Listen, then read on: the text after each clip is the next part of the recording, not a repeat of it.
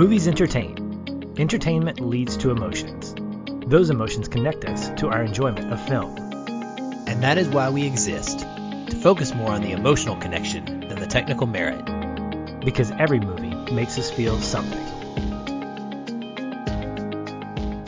Welcome back, listeners, to another episode of the Feelin' Film Podcast. I'm one of your hosts, Aaron, and here with me for another conversation about one of our favorite series is my best friend, co-host, and always my family, Patch. What's up, mi familia? Ah ha ha! I told Kales he could have a Corona. He I, laughed. you know, I thought about bringing one out tonight, but I was like, yeah, I'll just stick with the tea tonight. It's good. You know, same color. It's good enough. Uh, yeah, different Basically. flavor, and one is slightly better than the other. But okay, we'll go the, with that. The That's tea, fine. the tea is actually much better than the Corona. Sorry, Dom. Sorry. Don't come looking for me. I don't need a wrench in my forehead. Whoa, easy, yeah. Well, since Justin Lin decided to take the Fast and the Furious completely off script in this entry and really just had fun with it, I thought maybe we would follow suit and completely change up our own style and format. It's hot here. This isn't going to be a super long episode. And it's hot in Seattle, by the way, in case you guys don't know where we're at. We're experiencing literally the hottest days in the history of the Pac Northwest, uh, like in its entire history. Not just like, oh, it's the hottest time in 10 years. Like, it's never been this hot before in recorded history. Wow. it sucks. We have no AC. So, But you're but you're part of history now, Aaron. You could you could tell your grandkids and. I'd rather be cold than in Okay. part of history. okay. But yeah. So we're gonna we're gonna mix things up. We're gonna not do a one word takeaway. We're not probably gonna have connecting points, and we don't have notes. So this should be a fun little experiment because you know that's basically what the movie was like. But we are just gonna find out what each other thought and discuss our reactions to what I can only say is maybe the best comedy of the year. Let's get after it, Patrick. I have yet to hear what you thought about the film. Now I have told the listeners who heard us on our FF Plus episode, myself and Celeste discuss this spoiler free, and so they know that I have said that I really enjoyed the movie, but I definitely acknowledged that it had it was something else, and and, and Mhm. there's a lot to nitpick about it if you're that kind of person. Uh, but uh, where did you fall in this? Like, where did you land? Obviously, we were both super hyped for this. Yes, we were, and uh, well, I guess it's safe to say that this is spoiler country now, since Oh. we're not doing the one with takeaway. But just Good point. let, letting the listeners know. I mean, if you've seen the trailers, maybe that's the place to start. If you've seen the trailers to this movie, folks, you know what the movie is. I, I mean, it's pretty much all in there, unfortunately. Yeah, it's it's formulaic for sure. I, I, I the short answer is I enjoyed it really. I, I enjoyed it a lot. This is one of those movies that it, if not for a Quiet Place Two, this would have been a great first entry back into the theater. It's so big and bombastic. It's incredibly self-aware. It, it's not to a point of being parody, which I'm glad because I don't want the Fast and Furious movies to be parodies at some point. I mean, this is hopefully going to the plane is going to land, the car is going to stop, and the nitrous is going to be out, and we'll eventually get to the finish line. So with all those analogies aside, I I really really enjoyed this. I had so much fun with it. It was great to be just in the theater watching it, laughing uh, half the time at Roman, and just seeing the reunion of all the old characters as much as you could, seeing these new characters come in, and and ultimately I came away thinking that was fine. It didn't have to be any more than that. I don't think I expect anything less from Justin Lin um, than what I got. You know, I think this had a Justin Lin touch on it. I mean, this is a Justin Lin movie, including what I call the obligatory hot girls around cars dancing. You know, you just every Justin Lin movie is going to have at least one of those slow motion girls dancing around cars having a good time that is just complete fantasy land to most people except for Dom and his crew. And so when when I left the theater, I was kind of torn honestly because I was like, man, did I expect more? Did I feel like that was too funny? And I'll tell you, Aaron, this is how I felt about it. The closest way I can describe it is it was like watching Thor Ragnarok. Like watching the film as a whole completely had me. But there was enough about it that I felt, mm, this wasn't quite Hobbs and Shaw disconnect, but it felt a little bit like there were parts that were forced, parts that were a little too bombastic, particularly Lucas Black. I, I, I thought he was a little too silly for my taste. And I think that in some ways, what I enjoy about the series, this idea of family, there were times when it felt a little bit shoehorned. Like, they gotta remind you this is about family. Yes, that's for sure. But when you have a little too much crazy, a little too much humor, that theme can kind of get lost in the shuffle. And I did feel that way leaving my movie experience, but it didn't take away my enjoyment of the film. Oh yes, so I think we had a very similar experience then, specifically with the laughter, and I think you know that's why I called it maybe the best comedy of the year. I wasn't expecting that, and that for me is what allowed me to kind of get through the parts of it that I feel let down from when it comes to my expectations. Because I'll be frank, it's not the movie I wanted. It's not the direction that I wanted the franchise to go. And yet I fully understand why they decided to take this approach. What I think is happening is when you look at Fast 1 through 7 and Brian's death, it is a perfect send off for Paul Walker. It is a per- it is the perfect, frankly, end to the franchise. It is a beautiful place to leave it at the end of that movie. And yet they decided to keep going. And we both have had a lackluster reaction, comparatively speaking, to Fate of the Furious, the eighth entry, and to Hobbs and Shaw, the spinoff the thing that we both didn't love about Fate was how completely bonkers and ridiculous it was. But the difference in what we saw there and what we saw in F9 to me lies in the fact that they fully are aware of how silly it has become and how completely unrealistic things are now. And so they're poking fun at themselves and they're acknowledging the only way for this to go forward and have any kind of chance to evolve and continue is to do it that way. We joke about how they're superheroes, and here we have Roman like verbalize meta to the screen like this whole little subplot of him thinking that they're invincible, which is a, a joke because that's what everybody's been saying as fans of the series is like they have become superheroes. And for me, what happens in Fate is that it's absolutely nonsense, but they play it straight, completely straight, and they want you to think it's realistic. When there are submarines coming out of the ice and like Dodge Chargers outrunning drones in the Antarctic and such. And that's not realistic in the slightest. And so for me, I think that it's really all about that tone. And that is what allowed me to laugh, frankly, at it and laugh with them at themselves. And and I think if they hadn't have had that angle to it, if they would have done this storyline and tried to play it just as straight as if it was just a crazy spy movie with all this ridiculous stuff happening, I wouldn't have enjoyed it at all, Patrick. I would have actually enjoyed it a lot less because there's quite a few things in here that I find to be, even with the tone, pretty subpar uh, in in truth. But do you think that that may be the reason that we're able to still like it because it's doing fairly well? I mean, it's it's going to have a split audience, I know, but box office wise, people are going to see it, and I'm looking at reviews, and there's plenty of people that are giving it very positive, like, "Hey, I had fun laughing at this ridiculousness."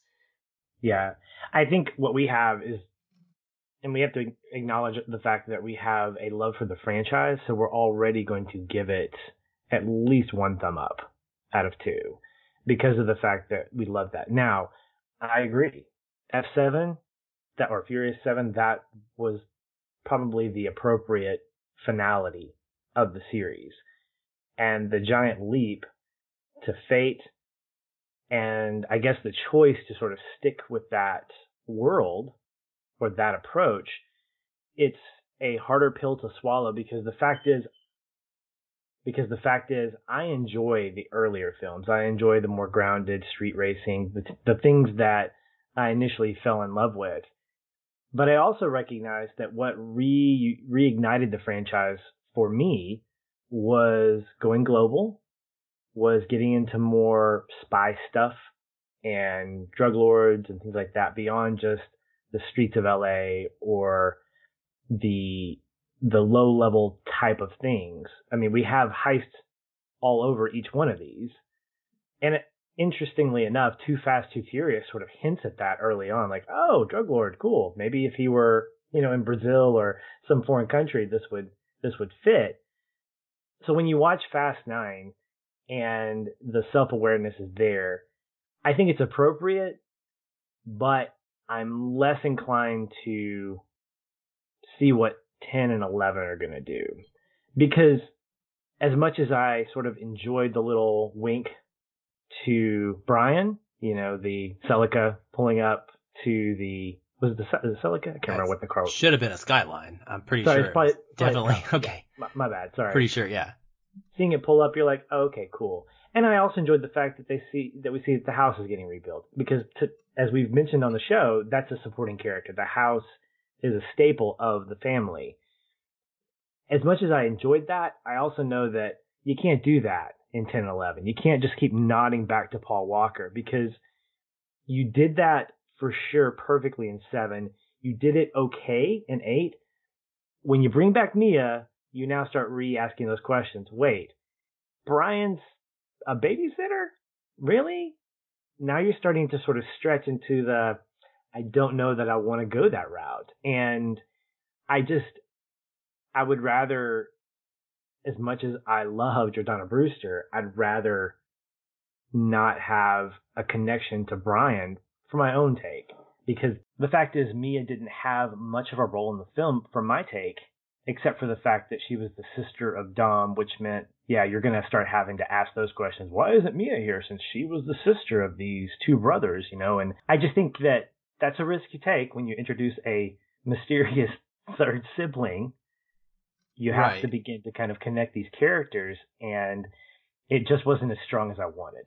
Well, I, I wanted to talk about that. So I wanted to talk about the family in general and, and how they handled bringing people back and bringing everyone together because I really didn't like it for the most part. And it's unfortunate. And I think ultimately what happened for me is I was able to enjoy this movie, but I laughed at it so much. I wasn't laughing because it was comedy so much as it was like I can't believe what I'm watching laughter. And and, and I was leaning over looking at my son and at Calais who was sitting next to me and we would just like shake our heads and the rest of the theater was kind of reacting in that same way.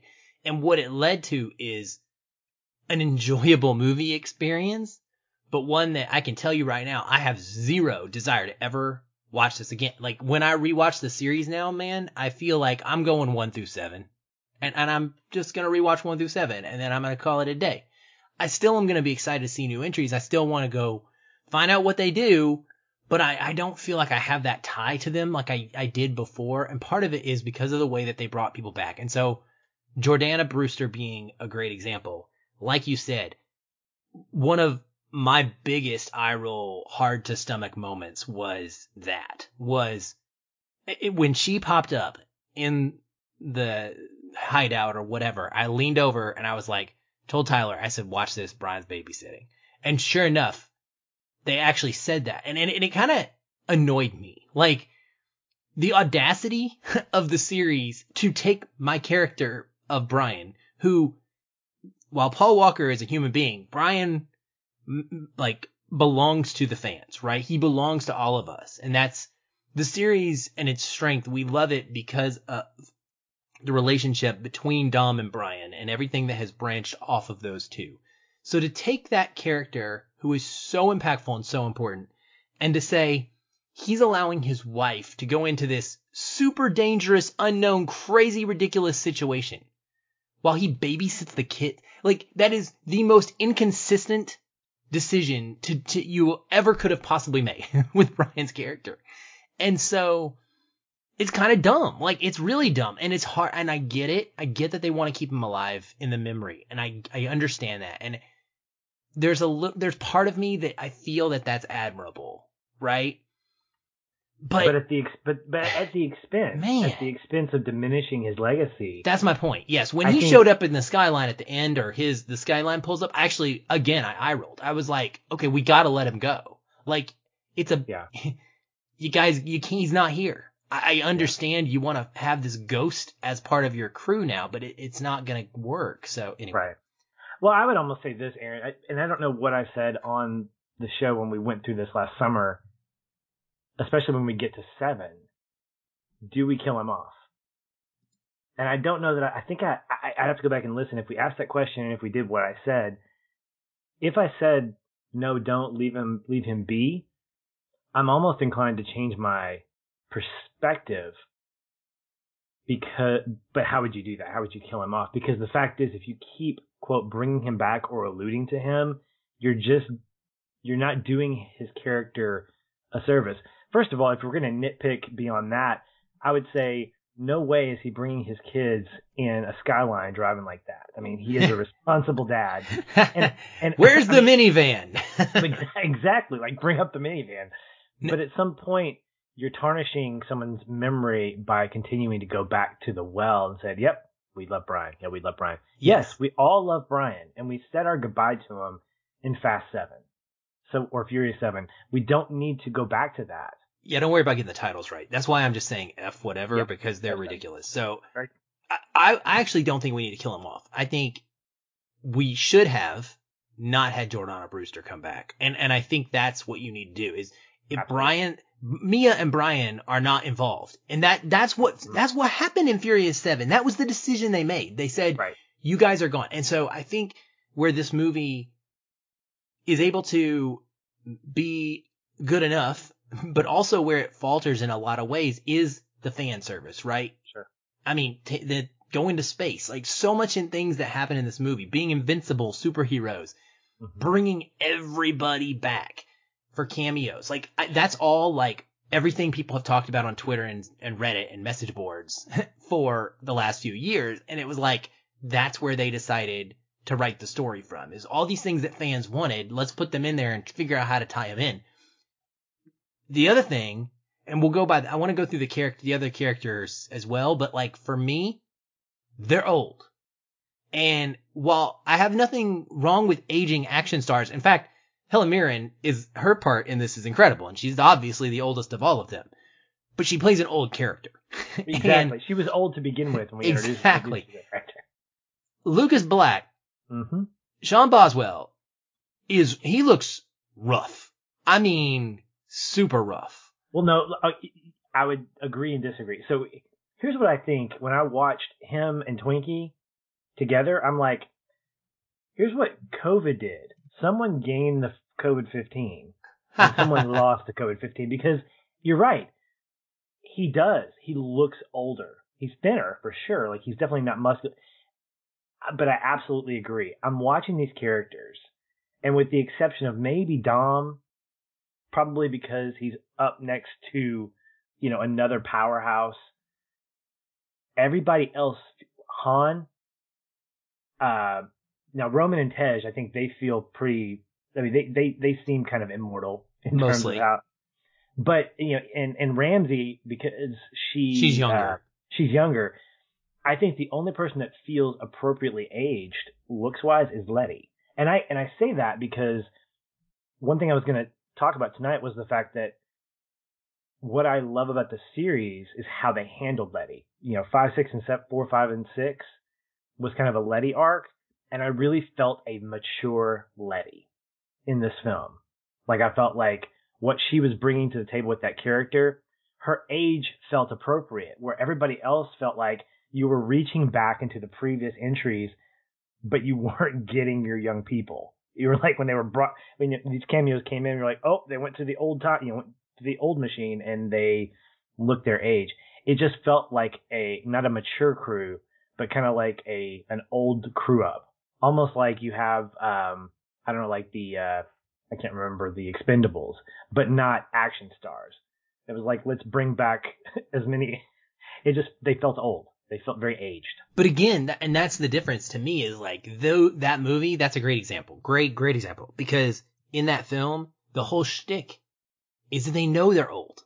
They acknowledge it, and for the movie being as self-aware as it is uh, in all the other areas, it never really acknowledges the fact that not only are these people like acting superhuman, but like they don't even look like they should be anymore. And that's it's a it's a nitpick, but it's just it becomes increasingly harder to fantasize with the movie when your stars look like not at all capable. I mean, Dom even in this movie, Vin Diesel doesn't look like he's moving in action scenes half the time. He looks like he's almost asleep when he's fighting. He it's very very strange.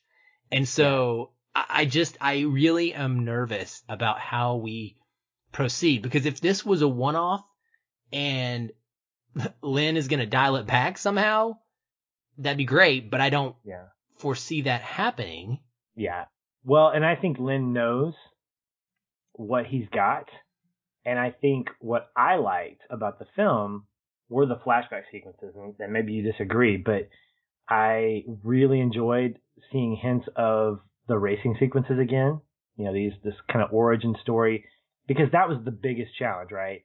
Is how do you create a brother that didn't exist for eight movies in a way that is somewhat plausible? And you know what? I'm willing to suspend my disbelief and not roll my eyes if you're going to do that because that's a far fetched type of thing. How do you not mention that you have a brother in eight movies to the people that you love, to Brian? How does Mia not bring that up, right?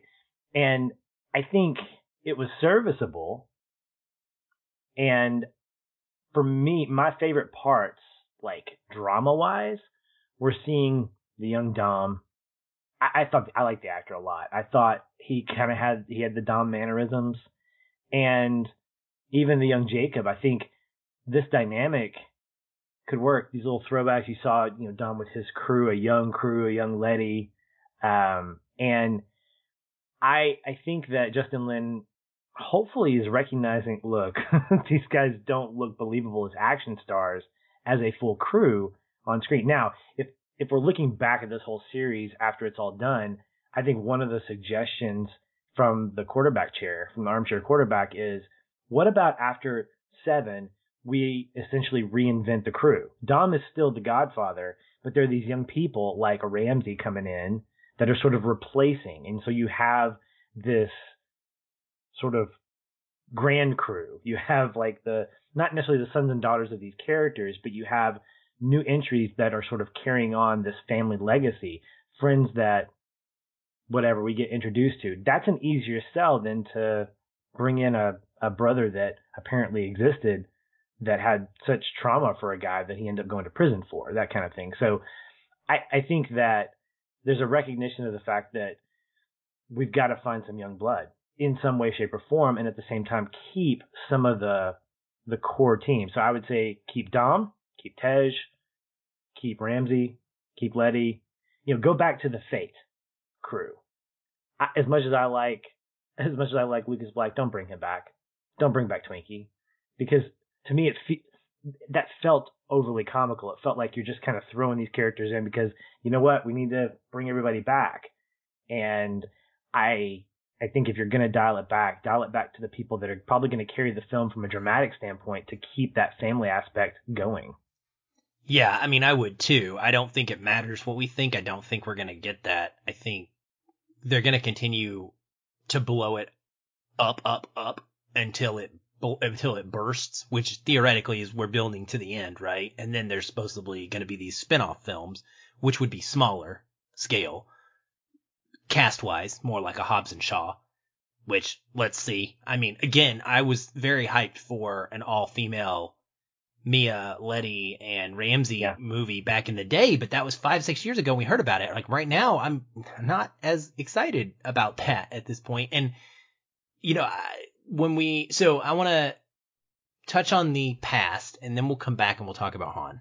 And I, there's nothing more to say for me about Sean and Twinkie. I, I did not feel that they belong. I would have loved Agreed. to seen them. So I, I I didn't mind having them make a cameo.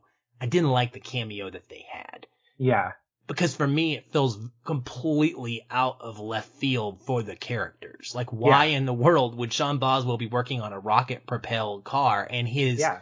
he's a very he's not a comedic character. Like in the slightest. He's really not that funny. You know what I mean? Like that's his humor is that he's a dumb country bumpkin in Japan, not Right. trying to be funny and Right. working with like a mad scientist. It just it was oh, that whole crew was super awkward for me. Yeah. Yeah. And of course, you know, it's the fact that you realize, oh, this is a setup for this other thing later that seems really ridiculous.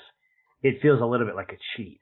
It does. Like, and it's a, it's a waste of characters. So for my money, I liked Sean's cameo in Fate when, or is it? I guess it's seven. I can't remember which one it is, but it's when he's talking to Dom on the, you know, looking out over over. That's it's subtle. That's a that's a that's a Sean that I know. This feels like, hey, let's bring you in and let's get you just acting nuts. No, don't. He's not that way. He's he's fun. Where's DK? Did he just give? Who, who's the new DK? Apparently, because you're not. right. And I, I don't I don't know where where that went. And so it, I think I can believe that we're not racing cars in the streets anymore because of the movies that have come before us. But that to me feels like left field. And the fact that you're incorporating it because you want to bring that fan service idea to the big screen just feels really stupid. Yeah, exactly. It's just it's all about like being true to the characters, like with Brian. Like where would these characters legitimately be right now in their lives? I don't think somewhere in Europe working on rocket propelled Fieros is where Sean Boswell would be. Like nothing in his history that we know of him would would tell you that. And why Twinkie would be with him is another completely just out of left field bonkers. There's no reason for that at all that those characters would still be together in that way 20 years later when you were talking about the past, I have a very mixed feeling about this. So with regards to the story, I am with you 100%. I actually love the integration and the way that they handled Jacob, and I actually didn't mind John Cena hardly at all. Like I thought that was really well done. I was in, in fact I was shocked. Of all the things I expected to be terrible, I expected that not to be good. I thought when we found out J- Jacob was going to be Dom's brother or whatever, I thought there's no way you can make this work. So I liked the fact that they wanted to go back and kind of explore some of the past and how we got here. And I liked that it had twists and turns about it.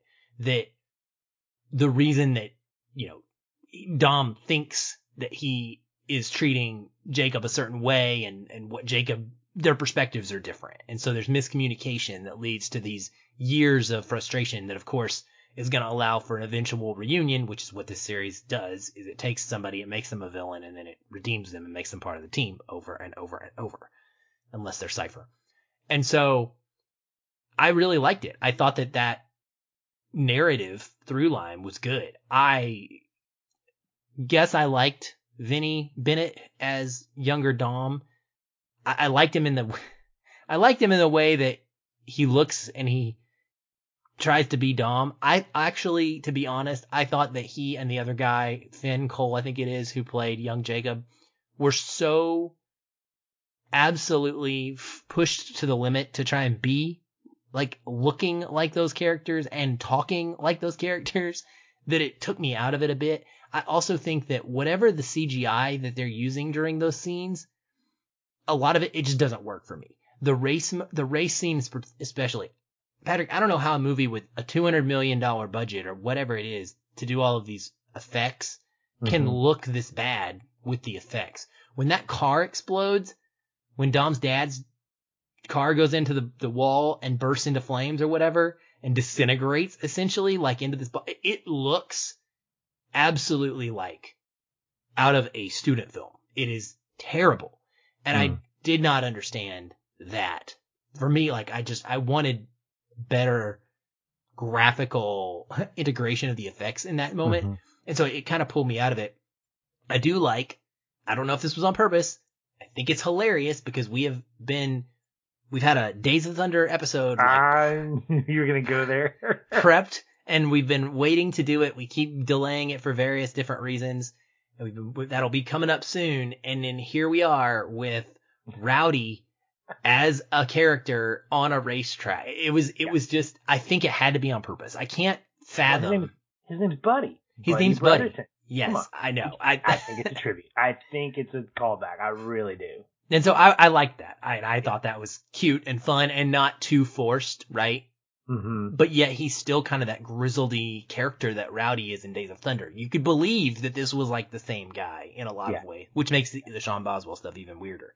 But um, but yeah, man, I, I liked the narrative. I just didn't like all of the different flashback scenes. I think they did a little too much flashing back personally, Mm. but overall, I thought it was pretty well integrated. And yeah. over, yeah, I, I dug it. Well, and I- I'll say this: I think what what kept me going uh, drama wise, because I said this on the Retro Rewind podcast about X two, we covered it uh, recently. What I appreciate about a good action movie is when you have legitimate moments of slowdown and pauses. And I thought that Justin Lin, who knows this franchise as well as he does, is able to do that. I think that was a strength of all of his movies, and I still think that's a strength of this one because the moment that we have with Dom and with Buddy in the garage, I thought was pretty great. I think the moment that we have with Letty and Dom near the beginning of the movie when she chooses to to take off, these quiet moments are really good, and I think that Lin understands the characters enough to say that we're not just going to keep them moving forward and forward and forward. I'd like to see I I would like to have seen more acknowledgement of the fact that they are older. That they they wouldn't make fun of the fact that they're old as far as action stars, but they would recognize, you know, maybe in small comments, I'm too old for this, or you know what, this isn't like the 90s or something like that, or the early 2000s. But even in those quiet moments with Letty and Dom, I would like to have seen them elevate that conflict between the two of them in wanting to do we go or do we stay? Because we've decided that that life for us is is no more. And they kind of hinted at that with Letty and with um who was it uh, with with uh, with Mia in Tokyo when they're having the conversation about getting back into it. And Letty makes the comment look I, I guess I miss it I miss doing this I miss being a part of the the fast action and so I think that that was good. I would like to have kind of seen those things play out more.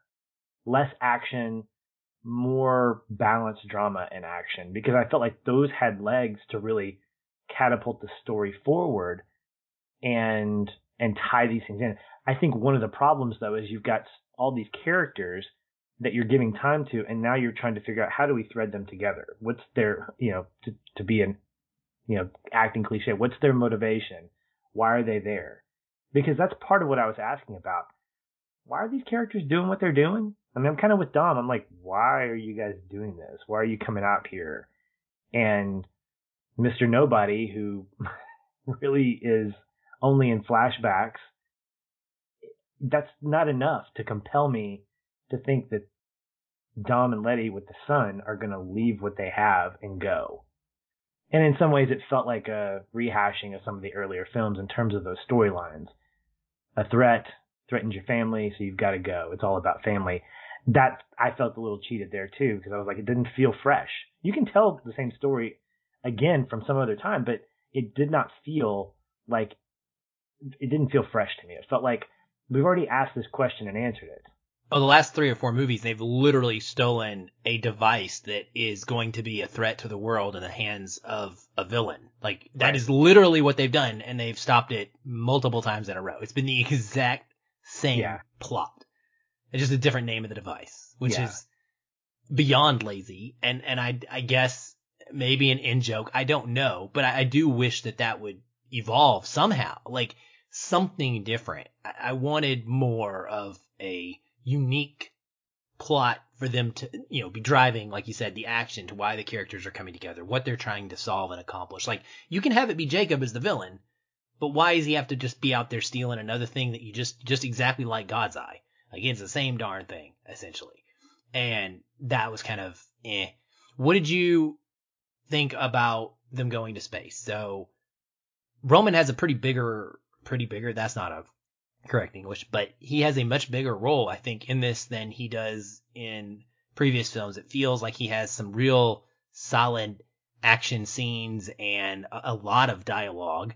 And I enjoy that because I think he's the unheralded just MVP in some ways of this crew. I think he, his humor is so critical to the earlier movies and I really like everything about his writing. And so it's funny that he spends most of this film kind of joking about how they're invincible and they can't be touched. But ultimately it all boils down to it's a driving forward to get them to go to space because we all wanted that. So how did that play for you? Did it feel satisfying? I think if the next entry is going to be anything, it should be Fast and Ridiculous instead of Fast and Furious. Because when you go to space in a car and what you do is ram into a satellite to destroy it, it's funny. But I think that is a full jumping the shark ridiculous. It's fun to watch, but it also sort of puts an exclamation point on the fact that, yep, we can't go back now. Street racing's done. The idea of close knit conflict, that's kind of done. And I think while that's a nice wish list item, I think at this point, Aaron, you better bring in Jurassic Park. You better bring in, or I'm not Jurassic Park, but Transformers. You better do it. Because you now basically said anything is possible. Okay, why don't we just keep it going? And this is where I get frustrated with milking the cow way too much is that you're now just saying, all right, let's just cheapen plot devices, let's cheapen characters for the sake of paying fan service to the folks. And like you, it forces me to say, all right, I will go ahead and just call Fast and Furious canon one through seven. And everything after that is just sort of fan service. And I can value it, but to use a common phrase, those aren't my characters anymore. And they're fun to watch. I laugh out loud. But just like Thor Ragnarok, I'll choose to acknowledge characters and story. It just feels like a long SNL sketch to me. And I don't like that. I think just call it fast and ridiculous at this point because that's what it is.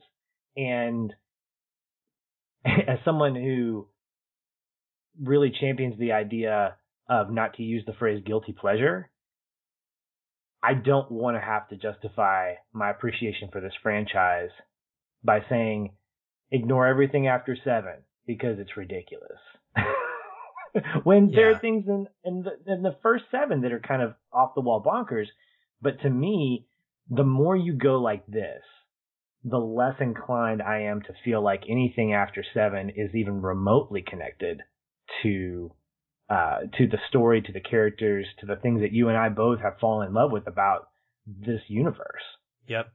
I think anything that goes on long enough, this happens. Period. I think that is pretty much a fact. I, I can, if you have a franchise, the there will be a point that it will run out of fuel, and you will have essentially somewhat damaged the greatness of its overall legacy.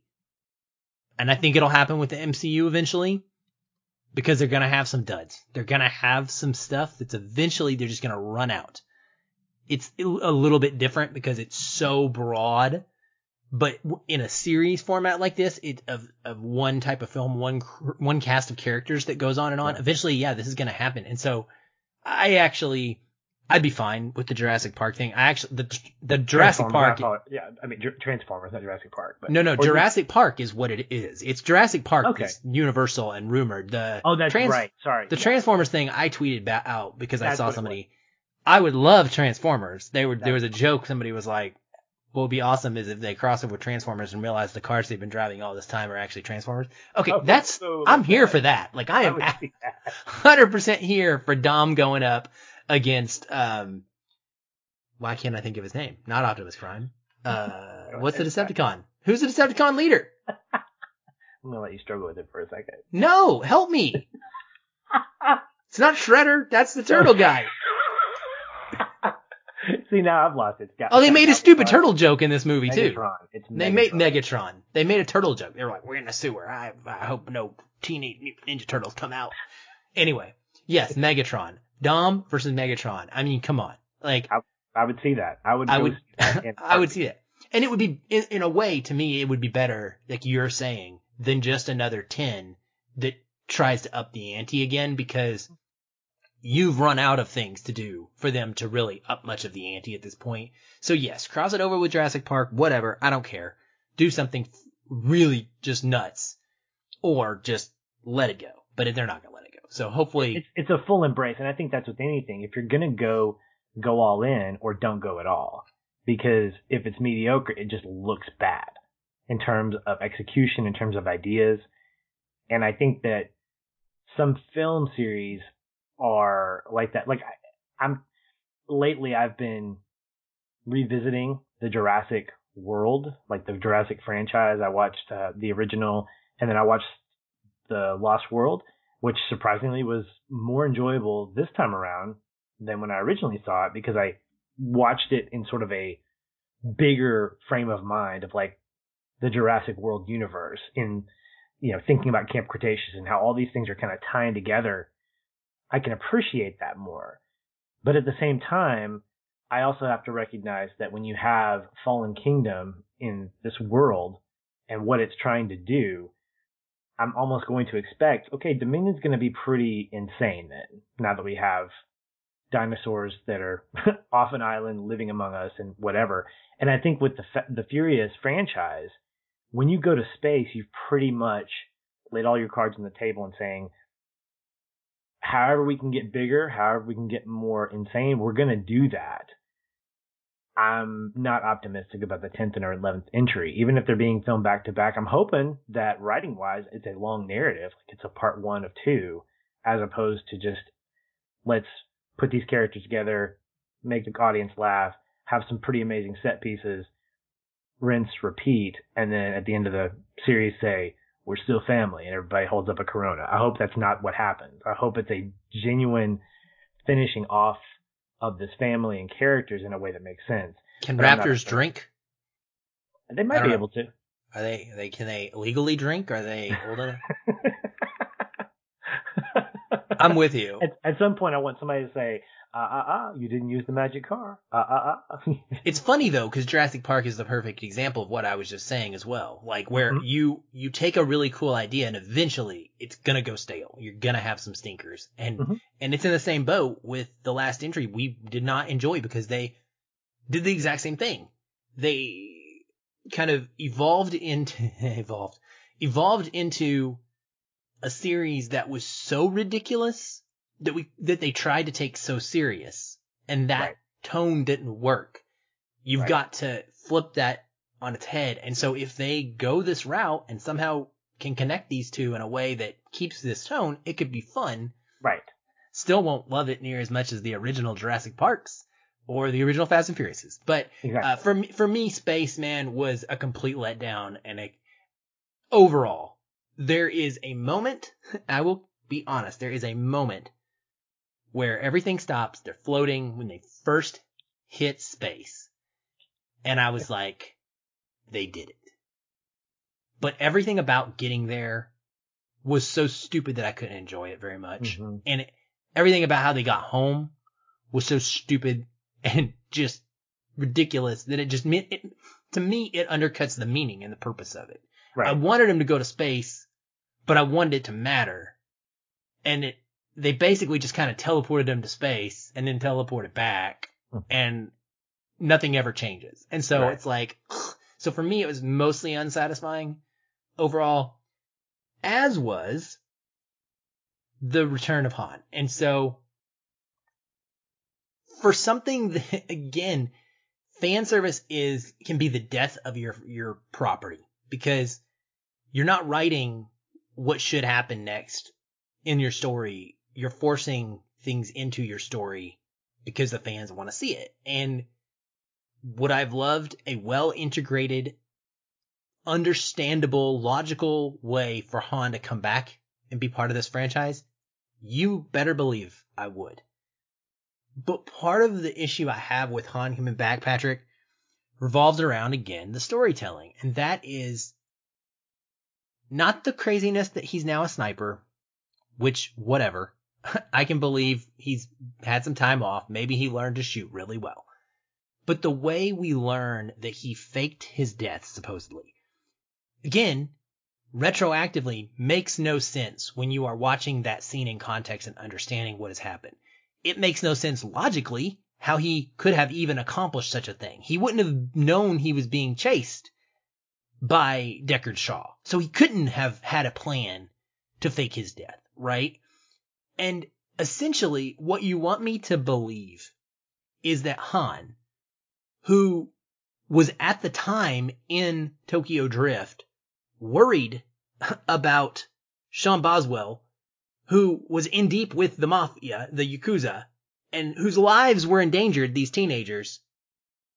Han, who the entire film was a mentor and caring about these kids, trying to look out for them. You're telling me he would have just faked his death and left them to deal with this on his own? With their, on their own? That's not Han. That is not Han. You cannot convince me that is Han. That is a, again, just like a Brian, it is a misrepresentation of the character you have created. And I'm a little hurt that Justin Lin did this in multiple ways because I really thought he wouldn't betray them like that. But for me, it is. It's like you want me, so I have to cut this off. Like all of these reasons, I can enjoy watching it once, but like I have to make that break and be like, nothing after this point matters to me. Whatever the, whatever he decided with those characters, that's not canon to me. You know what I mean? Like in my head. Yeah. Because it, it just totally changes fundamentally who Han was in that movie if I go back and rewatch it with that Right. context. And I don't want to ever do that. And it also, Aaron, what frustrates me is two th- two things. Well, three things. Everything that you just said. Secondly, it was a difficult explanation for me to get my head around. I was having a hard time following what actually happened because the visual was weird. You had Deckard Shaw walk across a car and then Han disappears. I'm like, wait, what just I- happened? Dude, I don't know. He teleported again. But but the other thing is that you have a retcon on top of a retcon. So Furious Six, F six, which, whichever one we get the reveal that that uh, Shaw was the one that killed Han makes better sense. You could tell it was retcon, okay, but that moment was something that Han could not prevent. So and and I think it actually worked better because when you see in Tokyo Drift Han get killed and then the the car explodes, it feels a little meaningless, right? He just gets into a car accident. And you find out later, oh my gosh, Deckard Shaw is the one that did that. That makes sense. But now you've got this retcon on top of a retcon. At some point, you got to stop. And I would say stop after the first one. Don't try to retcon it again. Don't try to provide another explanation just to bring a character back. Because in the same way that we keep getting little nods to Brian that we shouldn't because his legacy stopped or should have stopped after seven, Han's death now doesn't matter because he didn't die. Justice for Han, he got justice. Deckard Shaw, he didn't get killed. There was redemption for him. Maybe that's why people didn't like the Justice for Han because the guy that killed him didn't die himself. But this feels worse. This is injustice for Han by bringing him back. Because when I look at this plot device, which is a, as you mentioned, a repeating thing, the thing that you're trying to get that's going to destroy the world. Honestly, Aaron, you didn't need him. This girl could have been brought into the world of Fast and the Furious anyway, any other way. You didn't, I didn't care that Han took care of her. I, because we don't ever see him taking care of her. The last we saw was him losing his woman and then taking care of Lucas Black and his crew, and then dying at the hands of Deckard Shaw. That's a noble death. It really is. Even if you've kind of this, even if it's hard to imagine to put Tokyo Drift later in the series, you kind of force yourself to do that for the sake of the story. It makes more sense and it matters more and it gives more significance to Han as a character. By bringing him back, all you're doing is saying, we want to see Han on the big screen again. You've done that once. You liked him in Tokyo Drift and you brought him back and you retconned him appropriately. That's an appropriate retcon. If you're a purist, you don't ever want to see anything retcon, but in that case, then, you know, Spider-Man and Mary Jane get married more than once and all these things happen. Yep. But this, this to me, I think was a disservice, not just to one character, but two. It, it was. And, it, and it's such a beautiful moment of connection to that character's arc when the character's dead. Like, the knowing what it meant for him and Giselle, right, in their entire history, it's so much more powerful storytelling. And then to try and undo that, you're trading it for a hit of instant excitement that fades in a, in a moment. So it's almost what? like the lasting effects of a drug that are wrecking your body, but you mm-hmm. love it because in that moment you get one really, really good high, but you don't care about the long term effects, right? Yeah. Because I'll tell you, I cheered. I damn near jumped out of my seat when I saw the Toyota Supra because I love that car. It's one of my absolute favorite cars in the entire series is Han's orange Toyota Supra. And so when he drives that thing up and like everything else in this whole movie, it's magnetized. I was like, oh my, no, I was freaking out, right? But that passed in like three or four minutes of movie time, right? There is nothing lasting about that comparative right. to my relationship to the character and the emotional reaction to his arc and his death. Right. And it's diminished even more if you've already seen the trailer. I mean, at some point, if you've seen the trailer and you see, oh, he comes back, now all you're doing is just waiting. All right, when's he coming back? When's he coming back? And so he, when he walks in and he gets hugged by everybody, it's like, eh. And then you have what I think is probably one of the funnier scenes unintentionally in the movie is when he's explaining his death, when he's explaining his resurrection, and you see Tyrese Gibson, you see him going, yeah, I don't get this. And I'm like, I'm with you, dude. I don't get it either. Um, maybe we shouldn't have done this. Maybe we should just right. let, let him go, you know, because this is, again, from an from a plot driving standpoint, I don't think he was necessary. I think he was fun to watch on screen, but to your point earlier, he's not the young Han that we know. He's not the suave, chip eating guy. He just looks like he's getting on up there, and I'm like, eh, I don't think I really want this. Han. I want my young Han who yep. can eat chips with the best of them and look cool doing it. Right. Yeah, I I do too. And I so a lot a lot of issues with it that I came out of. I, I mean, again, I enjoyed it overall. I had fun.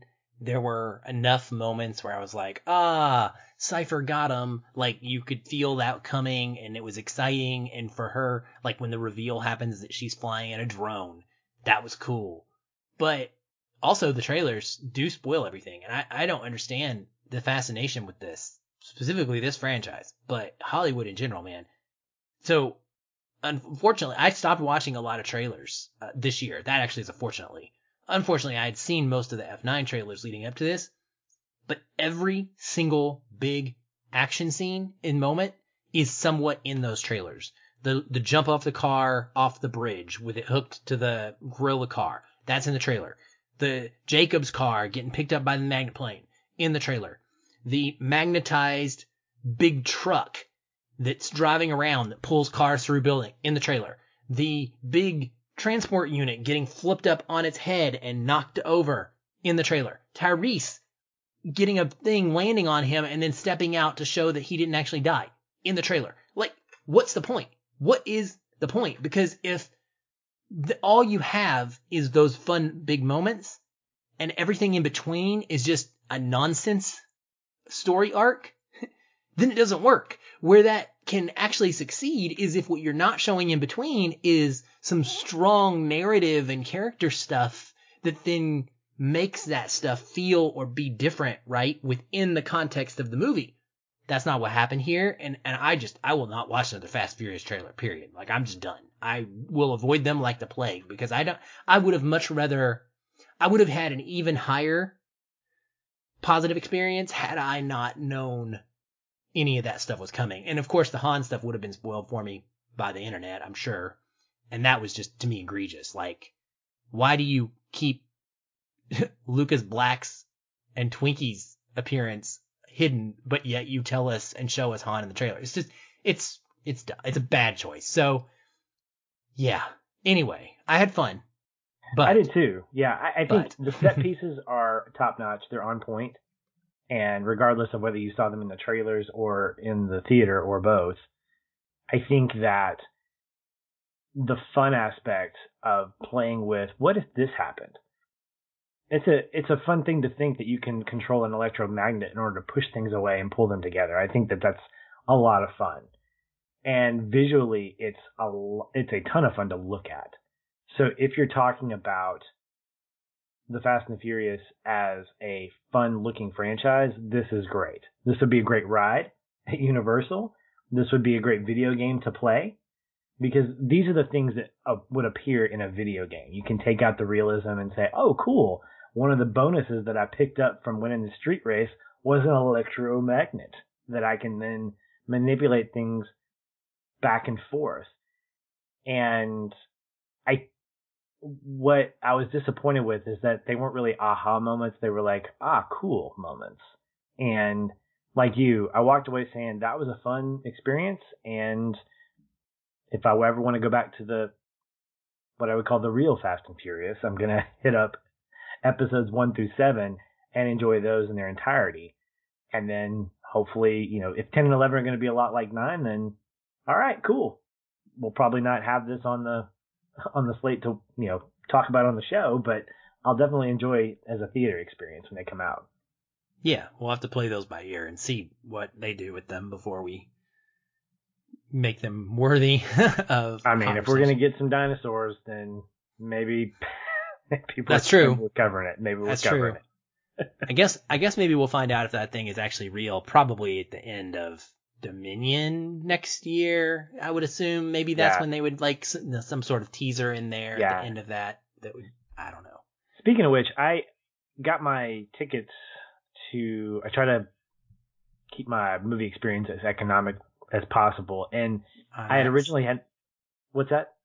Oh, I, the IMAX had a preview of Dominion. Yeah, and and I realized that um, I had to change my schedule around because um, there was a, a last minute thing that I was doing, and so I ended up switching from the what was called the the Regal Premiere Experience, which I don't know if that's the same as IMAX, which I know it's not in terms of screen size, but I would wonder if they if they were going to show the Dominion trailer in an RPX screening, but I didn't. I ended up seeing like the 2D experience. And by the way, I think it was a film that I watched, not digital. Like I, because there was some crackling, there was some, it was weird. I don't know if it was just the theater that I was in, but it's the dun dun dun, you know, the whole Universal logo looked a little green. I was like, am I watching film instead of digital? Have I jumped back to 1992? I hope Just, not. Justin Lin's bringing everything back for this. Exactly. everything. Everything. He's bringing the grainy screens back too. Okay, well that's fine, Justin. Surprised Do- somebody didn't steal a VCR or DVD player. Sorry, Little little Vaha. wrong era. That's all right. Yeah, we can go back as far as we need to. All right. Well, that's going to do it for this episode of Feeling Film. We hope you've enjoyed the conversation, and whether or not you agree or disagree with us, at least uh, we know that uh, you saw the movie and you have your own opinion. If you want to share that opinion, you can obviously hit us up on social media or in our ever-growing Facebook group. We're always looking to hear differentiating opinions, differentiating. They're differentiating. That's the word. So, you know, share your thoughts there. And uh, in the meantime, enjoy the movies that you watch. They're your experiences, and nobody should be able to tell you different. All right. Thanks for the great conversation, Aaron. We'll talk soon. Hey everyone, thanks again for listening. If you enjoy the show, we'd love to hear from you. You can leave us a review on iTunes or wherever you're listening. These help increase visibility for the show and grow our community of listeners like you. We also invite you to connect with us further by joining our ever growing Facebook discussion group. A link to that is in the show notes, or you can just search on Facebook and find us that way. If you'd like to continue the conversation with me, you can follow the show on Twitter at Feelin' Film or connect with me in the Facebook group. I'm very active in both places and would love to chat. And if you want to connect with me, you can find me at Shoeless Patch on both Facebook and Twitter. Be sure to tag me in any comments so that I'll be notified and not miss you. Once again, thank you for listening. We'll be back soon. Until then, stay positive. And keep feeling film.